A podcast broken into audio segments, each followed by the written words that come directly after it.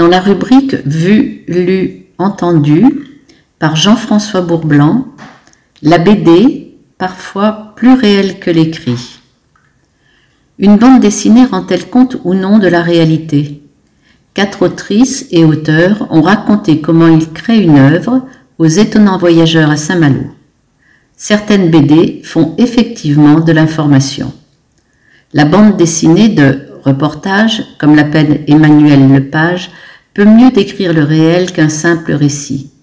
D'ailleurs, Hélène Ferrarini explique comment la BD permet de pénétrer un espace interdit pour, par exemple, décrire la fouille d'un passeur de drogue dans un endroit où ni une caméra ni un appareil photo ne peuvent entrer.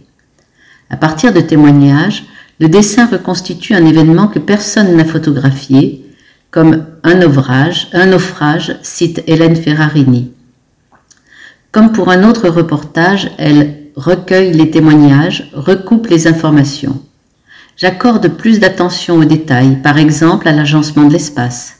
Ça aiguise mon regard, précise Tania Tervonen. Emmanuel Lepage raconte Quand je n'ai pas vu, j'interprète, je lis entre les mots. L'objectivité n'existe pas. Trois d'entre eux assurent que la BD retranscrit le réel. Nous pouvons pourtant nuancer. Hélène Ferrarini a publié en parallèle un essai, plus complet, sur le même sujet, Allons enfants de la Guyane. Christian Lax assume ses œuvres de fiction. Je fais tout simplement de la bande dessinée où il reconnaît partir parfois de situations réelles. Plusieurs genres de bandes dessinées abordent le réel, le reportage, le témoignage, l'autobiographie ou l'investigation. La BD permet ainsi de traiter des questions d'actualité et d'histoire par l'image et apporte un plus au texte. Souvent, la bande dessinée documentaire est un genre engagé, voire militant. Une suggestion pour découvrir une BD, la lire deux fois au moins. Une première fois pour découvrir l'histoire, une seconde fois pour regarder les personnages, observer le décor, les détails. On peut voir aussi la revue dessinée, l'actualité en bande dessinée qui est un trimestriel, et sur Histoire ordinaire, Algue verte, une histoire interdite, Bleu pétrole, le scandale de la Moco Cadiz, ou Beckham, l'odyssée d'un jeune migrant.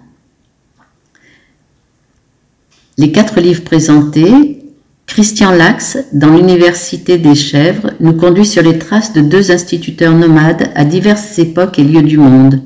Chez Futuropolis, 23 euros.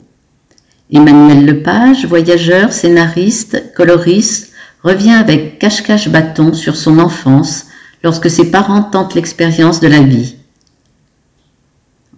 de la vie en communauté.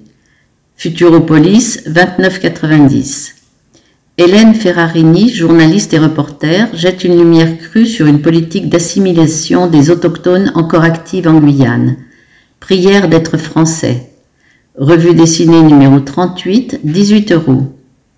La journaliste Tena Tervonen et le dessinateur Jeff Pourquier documente le business des frontières fermées.